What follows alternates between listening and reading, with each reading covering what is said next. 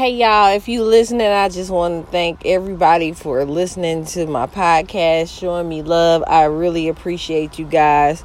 Um, I have to show appreciation all the time because y'all know I be saying some crazy shit. But for those who be out here really peeping and checking me out, I really love that because you don't have to listen, but you do it. so that shit is dope to me.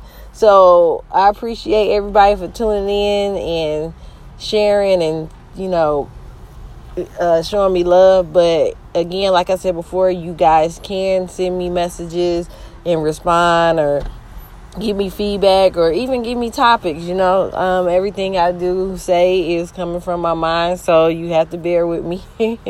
I really don't sit down and write nothing down and try to rehearse. That's not my style. This is the reason why podcast is so lovely to me because i can speak my mind. This is mentally exposed by lady q. I'm checking out. I love y'all. Stay out the way and stay blessed. Peace